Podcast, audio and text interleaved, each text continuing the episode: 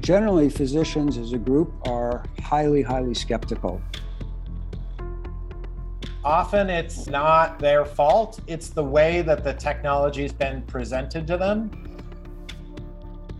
There is an overarching culture of medicine, but it's not monolithic. And so I think we're going to see a shift in who goes to medical school and what medicine practice looks like. Welcome back to Up Next for Patient Safety, where we envision a world where medical errors, adverse events, and preventable harms are avoided, and where we examine the most promising paths to prevent these tragedies before they occur. I'm your host, Karen Feinstein. CEO and president of the Jewish Healthcare Foundation and the Pittsburgh Regional Health Initiative, which is a multi stakeholder quality collaborative. We've been working to reduce medical error for over 20 years, mostly unsuccessfully, but we can't give up because there's too much at stake. And that is the loss of approximately 250,000 lives a year and long term injuries for many more. Today, we have two guests from different backgrounds. One is a surgeon and former healthcare executive, and the other is a Carnegie Mellon professor focused on human computer interaction. We brought them together to discuss how, or even whether it's possible, to bring about physician behavior change. I think often of the American Board of Internal Medicine Foundation and its Choosing Wisely campaign. I love this campaign. The ABIM asked various medical specialties to reach consensus on what were best practices, meaning these are things you should do, and what are the worst, meaning don't do this. Even so, with all these consensus guidelines, some physicians ignore them, they push back against them. So it's often discouraging when it comes to introducing new behaviors or technologies, even when they can make healthcare safer and practice easier the pushback can be discouraging. So we're going to talk about this. So let me introduce, first of all, Dr. Seth Wolk is an adjunct professor in the Department of Health Management and Policy in the School of Public Health, University of Michigan. Formerly a board certified vascular surgeon, he earned his medical degree from Harvard Medical School and completed his general surgery residency at Mass General Hospital in Boston. Following this, he pursued a fellowship in peripheral vascular surgery at the Mayo Clinic in Rochester, Minnesota. Some pretty good credentials. Uh, Dr. Wolk also has a graduate degree in healthcare services administration from the University of Michigan School of Public Health. He served as a physician fellow at the VA National Center for Patient Safety. He is the retired system chief medical officer of Spectrum Health an $8 billion not for profit integrated health system based in Western Michigan.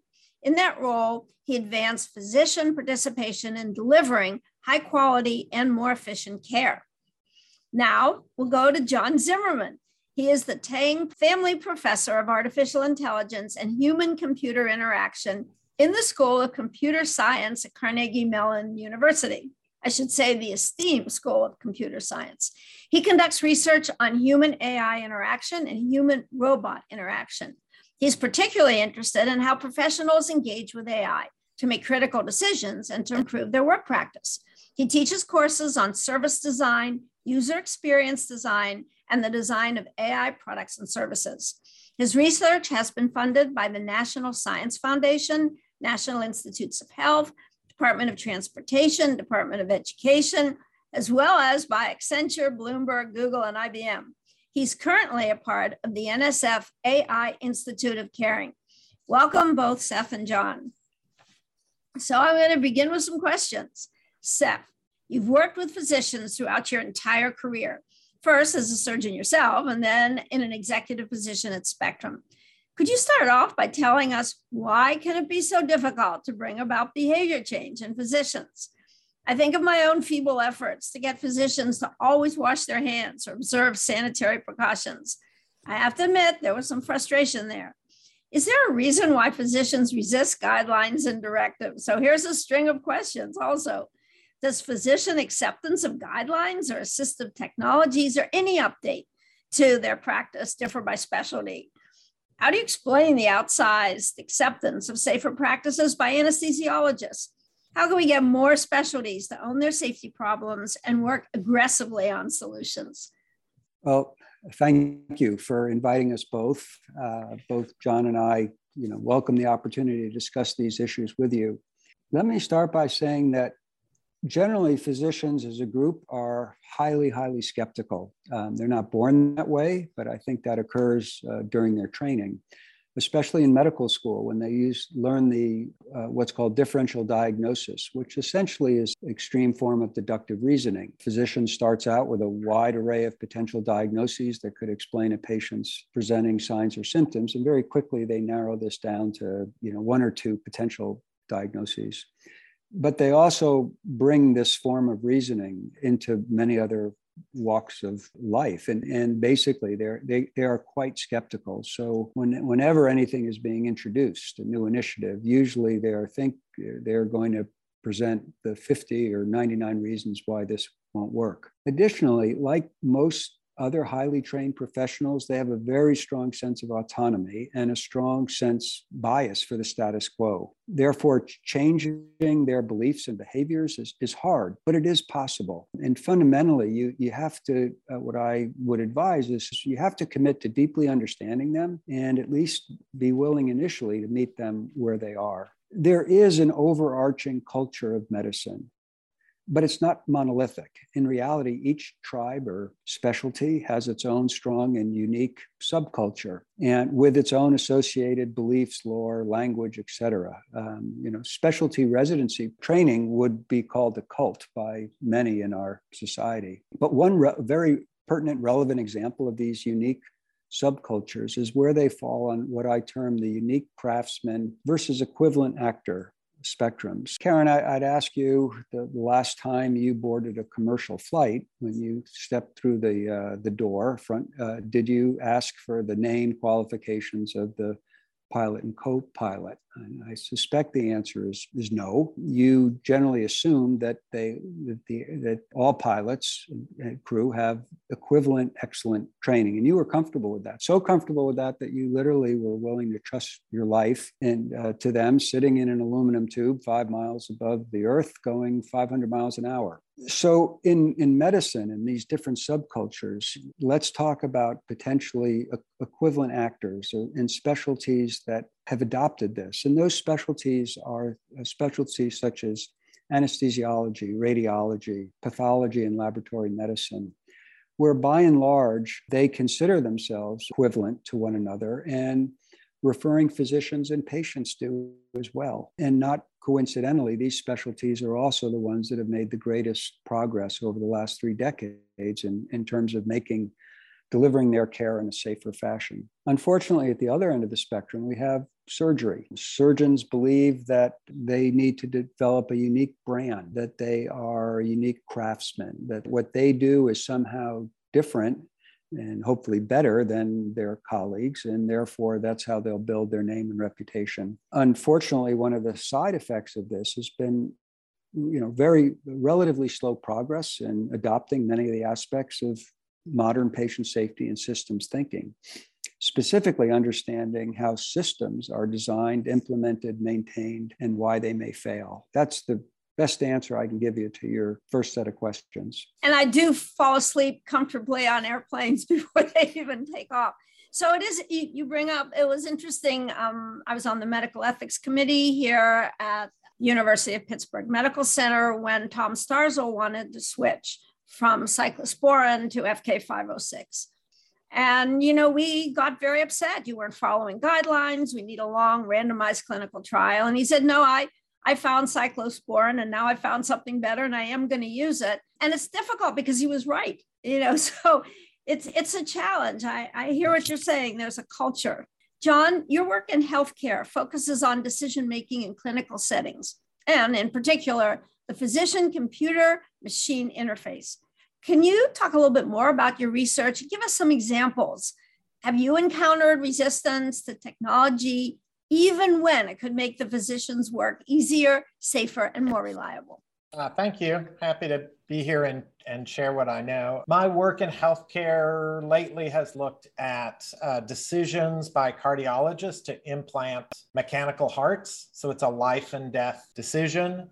Uh, and I'm also doing some work right now looking at the ICU and adherence to the protocols around cutting sedation and running breathing tests so that they can extubate patients from ventilators. It's really exciting to sort of work in these spaces and think about what computing can do to help people. Uh, I would say I've met all kinds of people that are super resistant to help, particularly people who have a lot of expertise. And I think often it's not their fault, it's the way that the technology has been presented to them. So, a number of my colleagues, more on the computer side, make a certain set of assumptions. One is that doctors know they need help, that they have free time. They're going to walk up and use a computational system to get an answer to their question and then they're going to be super thankful. And I do sometimes wonder have they ever actually met a doctor? Because just spending a little bit of time in clinical practice, you see people are very busy. A lot of decisions are team based, they're happening nowhere near computers. And I think my community's not spent enough time really understanding what the experience of practice is like, the pressures people are under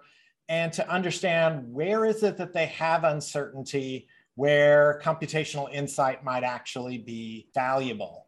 And in general, like my, my whole field of human computer interaction, we pretty much never blame the users. So if we have users that are resistant, that means we're making the wrong technology and we need to rethink how it works. So you sometimes use a, a term, your, your work focused on the theme of making, quote, unremarkable AI. Can you explain that principle and what it means for healthcare? Sure. Typically, today, when um, AI systems are designed in healthcare, they tend to want a lot of attention and they sort of want credit for what's happening. And we're trying to shift that mindset a bit and borrow from some work from uh, Mark Weiser and Peter Tolmie, who talk about unremarkability similarly to electricity. Like in general, none of us think about electricity. It's truly unremarkable until we don't have it. And then we realize the tremendous dependency we have on it. But electricity, while it's involved in everything I do, never gets any of the credit nor does it really want any of the credit. And so, thinking if we're working in human systems, we need to design them to be respectful of the people. So, with the work we were doing on VAD implants, not unexpectedly, physicians were skeptical that the predictions we were making were going to be valuable. And they didn't have any free time to do the work. So, what we did is just looked at their work practice, noticed that they had weekly meetings where they discussed which patients were or were not going to be surgical candidates for an implant. And we designed a system that automated the creation of the slides used in their meeting. And because we did that, we could sort of own the visual real estate and we put a survival curve in the upper right hand corner of the slide, sort of subtly there. And mostly it's just agreeing with what the clinicians want to do. So it's really not in their way. They can keep working at their normal pace. Occasionally, it's going to disagree with them. And what it's doing there isn't really telling them they're wrong. It's just making a prediction and it's creating a little bit of friction, maybe for a case where they might slow down. Maybe this case is a little less textbook than it appears on the surface. And so that's what really what we're trying to do is mostly be out of the way, but then step in at just the right moments to offer suggestions, not to try to make decisions for people. Thank you. That's a very interesting observation. So, Seth, I've noticed over time that physicians often resist efforts to bring other disciplines into their world to make medical care safer. So, I know we tried to introduce some Six Sigma black belts into units to work on lean quality engineering and it was it was not well received some have suggested that this overall reluctance to engage, say, human factors experts, quality improvement engineers, and other safety scientists in building safer hospitals, safer practices, safer nursing facilities has held healthcare back. Other industries definitely work on safety by being deliberately interdisciplinary. Any idea how we could bring a welcoming to introducing some other disciplines into medical safety? I would certainly agree that many physicians, uh, but certainly not all, uh, continue to resist expertise ari- arising from non clinicians.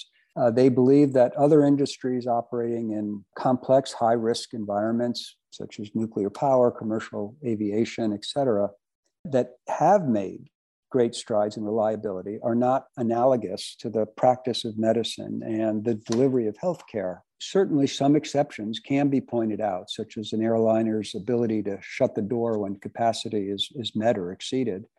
But fundamentally, the issue here is the acceptance and embrace of systems thinking. So during their medical education and, and residency training, most physicians develop a belief system that they alone are responsible for an individual's patient's outcome.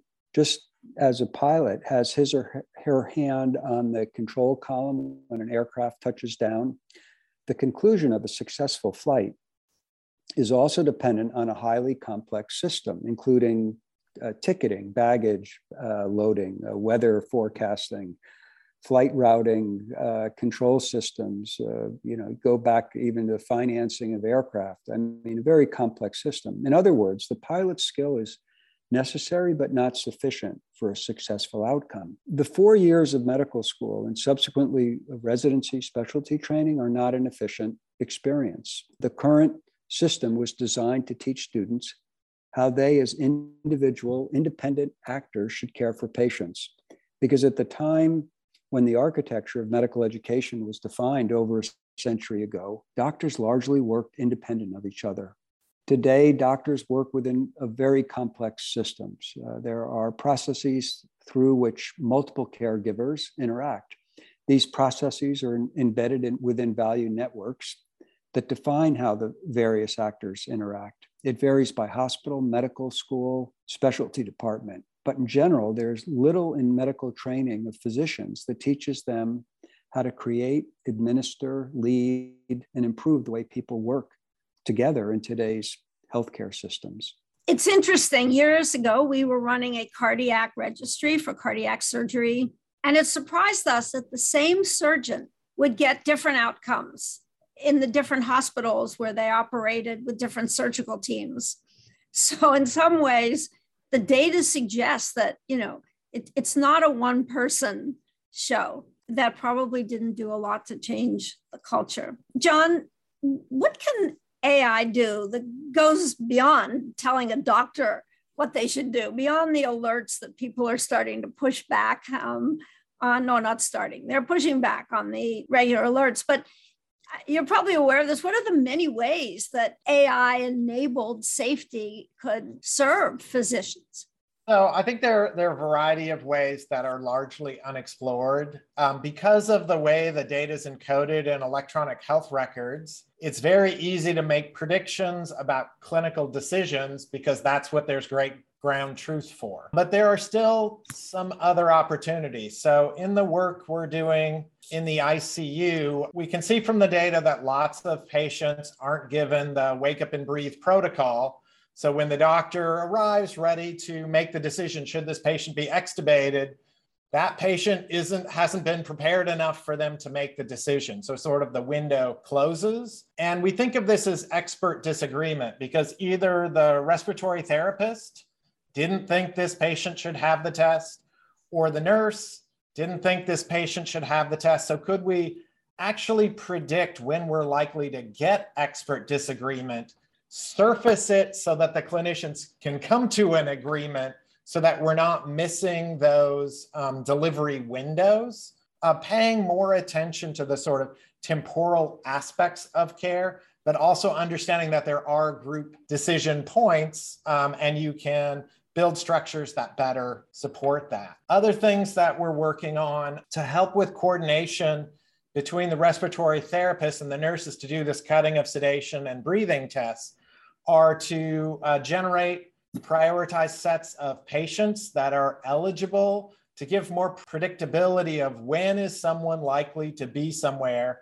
so everyone can kind of sequence their work a little more effectively and there's less sort of waiting for someone else to take the action that you need before you can do the action that follows. That's so practical. I mean, I can't imagine why anyone would resist that.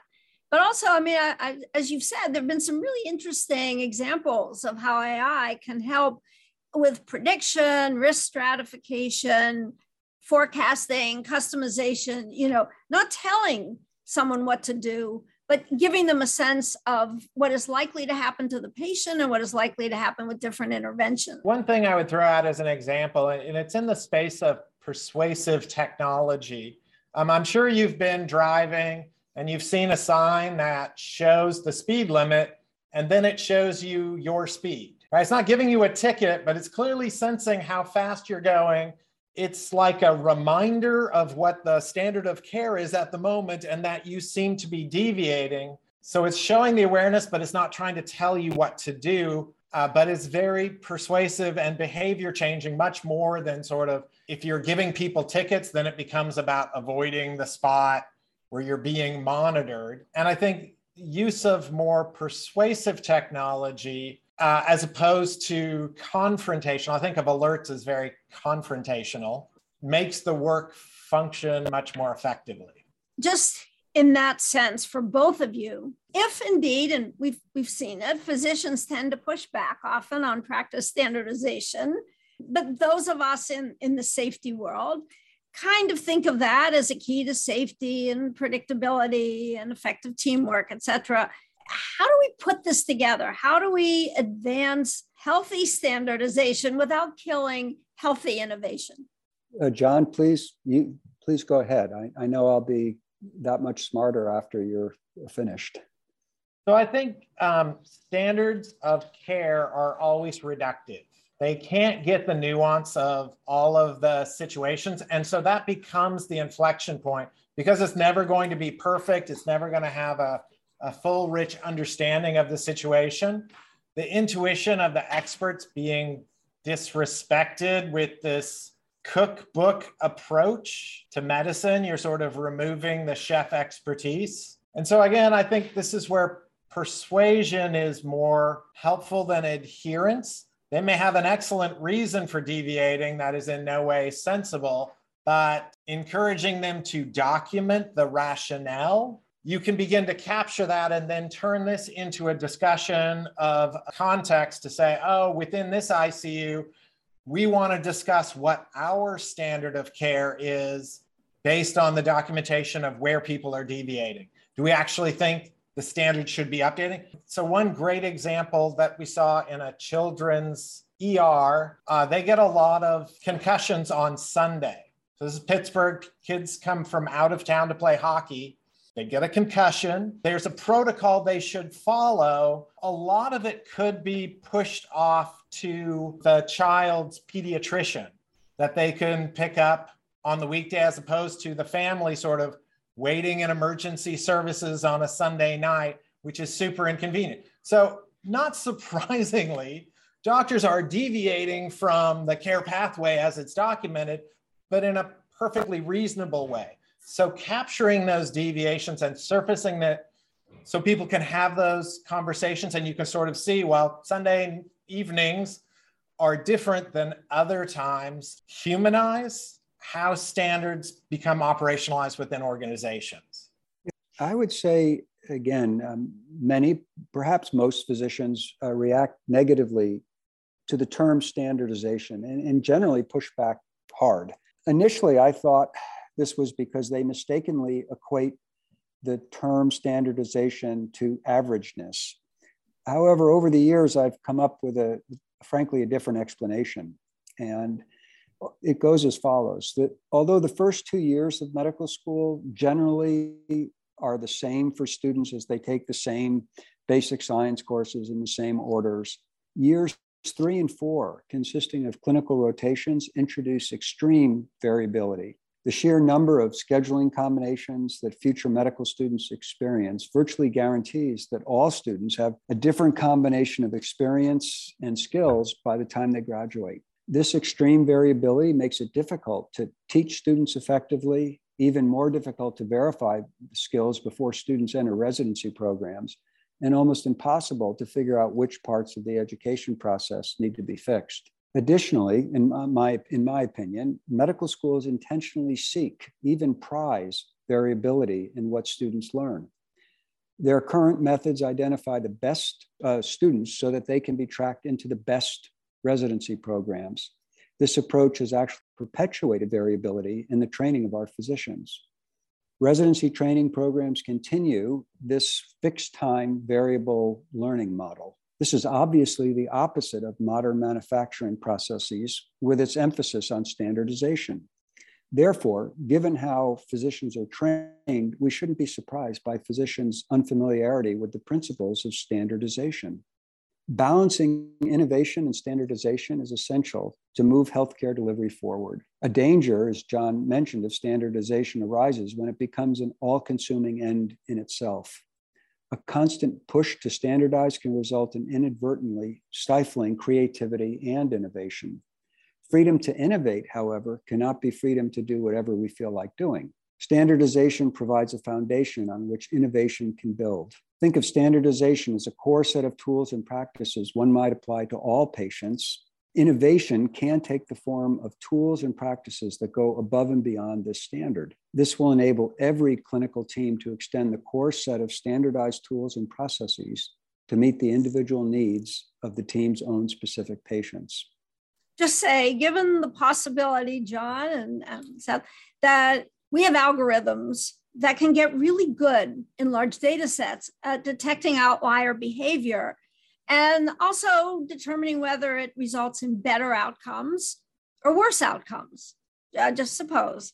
And the algorithm also, could it ever just create a customized education, coaching, training program for physicians whose outlier behavior is producing poor outcomes, is there something that the various specialty societies, Seth, licensing boards, medical associations, is there something they could be working on with people like John and the Machine Learning Center to customize education so that you know everyone doesn't get the same dose of the same intervention, the same medicine, but actually people get in real time maybe an updated learning experience and something that is indicated as needed. So let me let me give you two diff- two very different answers to that. So I'm super excited about your vision but I think there are sort of two two challenges. So in my own area, you know, I'm a college professor. College professors teach. Uh, we have 25 years of awesome research showing that lecture is a very ineffective method of teaching, particularly in STEM. But the number one way that STEM is taught in universities is through lecture. And largely that has to do with how professors are recognized for excellence and rewarded, which is not for deviating from lecture in their teaching. So as long as the reward functions aren't aligned with what you want, so if if a goal is really to get people to adhere to standards of care, then they should be rewarded for doing that. And that is not how excellence in medicine is currently rewarded. Additionally, if you're thinking about this as personalized learning, again, I'll, I'll, I'll, use my own area, computer science. So, a number of years ago, we were asked can you produce students that are better leaders, better presenters, but still amazing computer scientists? And my colleagues who are socially dysfunctional, like introverted, narrow, but amazing abstract thinkers, were like, sure, we could train them to do that. And it's like, this is not an education problem. This is an admissions problem. We need to actually attract a different kind of student that arrives with a very high social and emotional intelligence but also with that ability to do the abstraction. Like if if that is what you want, it's actually a different starting place. And again, in, in medicine, I suspect as the diagnostic aspect of the work is continually overtaken by computers, in the same way it's it's basically been in investment banking, right? Computers are much better at paying attention to a billion numbers simultaneously than a human. The work shifts to be how are you at interacting with patients? And I suspect in the future, the ability to be an effective counselor and communicator that can describe what a patient's going to go through and be the coach that helps them become a more active participant in their own health will become increasingly important over the ability to be excellent at the diagnostic aspect of the work. It's all hard, but the tools sort of taking over the mathy part, the human part, it's never going to overcome. And so I think we're going to see a shift in who goes to medical school and what medicine practice looks like. Oh, John, you've teed up two big issues for Seth. Um, one, admissions. Are, are we looking for the right thing in our physicians of the future? Particularly as John suggested, that social emotional connection uh, to patients. And then, secondly, are the specialty societies gearing up for more customized education instead of, you know, let's take the worst case everyone goes to a fancy resort or takes a cruise and gets the same lectures and goes home. That doesn't seem in the modern era the best way to keep people at, at the peak of their practice. So we've teed up two big ones for you. Yeah. Uh, certainly, the, the question of ad- admissions is an interesting one. Uh, by and large, extremely talented people are still admitted to uh, US medical schools. W- what the subsequent curriculum looks like and uh, whether it ultimately will address, as, as John was suggesting, that uh, we provide the curriculums provide a tremendous amount of information, but is it information they need or is it other types of skills, uh, some of which John mentioned, uh, things such as you know, curiosity, compassion, uh, change management. We can go down a, a, long list. How well are students actually being instructed? And, and I suspect we could probably all agree in present state that there's a lot of room for improvement. You, you brought up the issue of specialty societies. And um, I, in my opinion, specialty societies in today's world typically serve two functions. Uh, one is to hopefully improve the uh, clinical care of patients that are in that specialties domain. The second is to enhance or protect the financial interest of the physicians and who practice in that specialty. Either one of those is, is bad. Both, both are good. The problem is that they can often come into conflict and in general, societies, I think, struggle to recognize and deal effectively when those conflicts occur. I'd certainly like to see societies do, do a much better job of uh, addressing the, the, concerns we've been talking about. Uh, however, at this point, relatively few are, I think, are actively doing so. Well, um, here's an opportunity for both of you to come together. But yeah, I do think our maintenance of certification and our continuing education efforts may be ready for an update. So now I'm going to ask a really tricky question. See who wants to answer this, but do you notice a generational gap or a gender gap among physicians? Meaning, are younger or women physicians more likely to accept change, to accept new technologies, even to adhere to standard safety guidelines? Who wants I'll, to take that one? Well, I'll, I'll, go first. John was gracious enough uh, before to, to lead off. But so, so, Karen, I suspect these questions have been and are continuing to be studied. However, I, I think I have some personal experience to, to add to the conversation. I've certainly heard many state that physicians are uh, technology phobic, especially those in, in my generation. However, I, would respectively disagree. Physicians quickly adopt technologies that are what I call task specific, such as mobile phones, phones with, uh, sonography apps, surgical stapling devices, uh, endovascular devices, etc.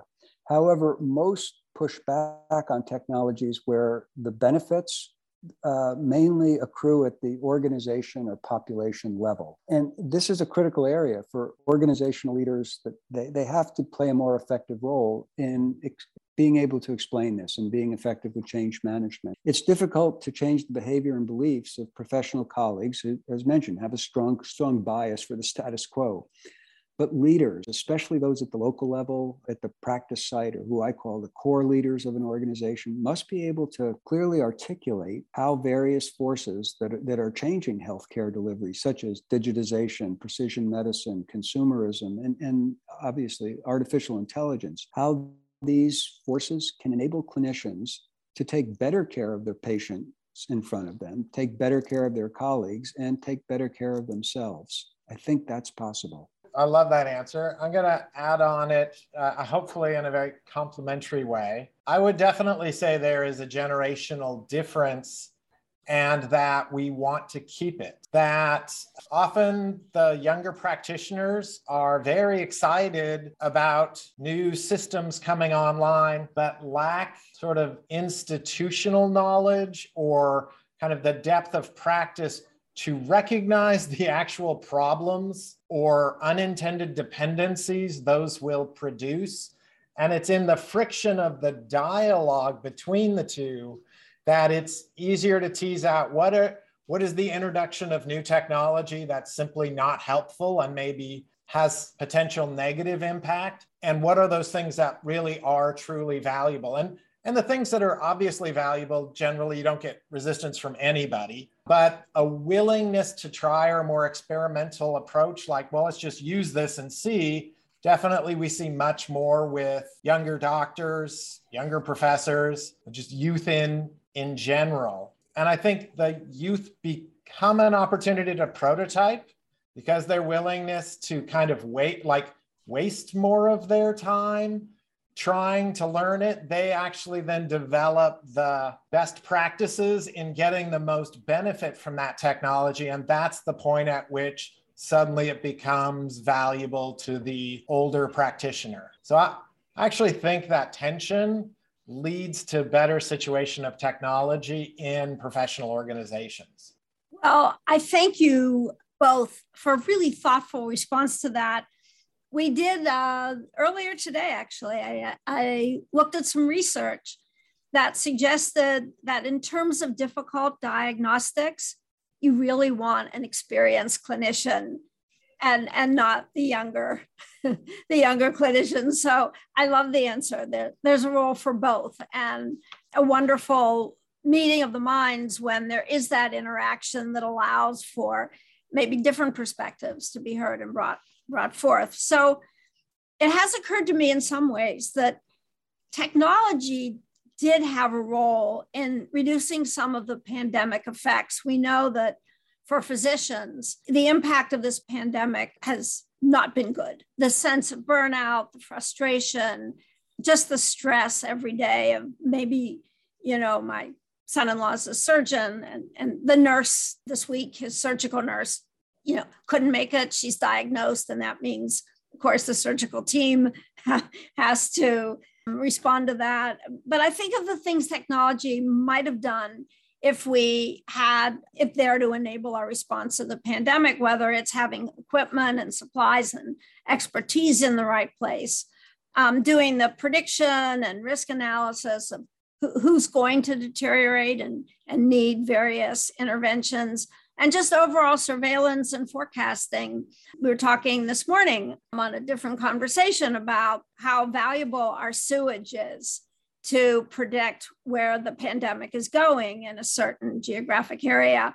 But you know, there's so much technology can add that might have lessened the burden of this pandemic. So, you know, they're good things, they're things to beware of, and there's a respect for the culture, uh, as said that has upsides and downsides.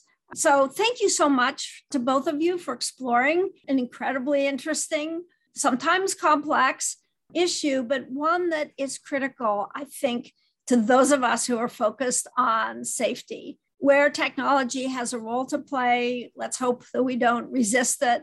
Where other disciplines have a contribution to make, I, I would like to hope we can welcome them but where the respect for what the physician does bring uniquely age, gender, training, their approach to their practice um, is also respected. So thank you so much. Thank you, Seth. Thank you, John. And um, I know and hope you two will continue your own dialogue. Thank you. Yes, thank you. It's wonderful to participate. To learn more about the effort to establish a National Patient Safety Board, please visit npsb.org. We welcome your comments and suggestions. If you found today's conversation enlightening or helpful, please share today's podcast or any of our other podcasts with your friends and colleagues. We can't improve the effectiveness of our health system without your help. You, our listeners, friends, and supporters, are an essential part of the solution. If you want a transcript or the show notes with references to related articles and resources, that can be found on our website at npsb.org slash podcast. Up next for Patient Safety is a production of the National Patient Safety Board Advocacy Coalition in partnership with the Pittsburgh Regional Health Initiative and Jewish Healthcare Foundation. It is executive produced and hosted by me, Karen Wolk Feinstein, Megan Butler and Scotland Huber are my associate producers. This episode was edited and engineered by Jonathan Kersting and the Pittsburgh Technology Council. Thank you, Tech Council. Our theme music is from Shutterstock.com. Social media and design are by Lisa George and Scotland Huber. Special thanks to Robert Ferguson and Stephen Guo. Thank you all for listening.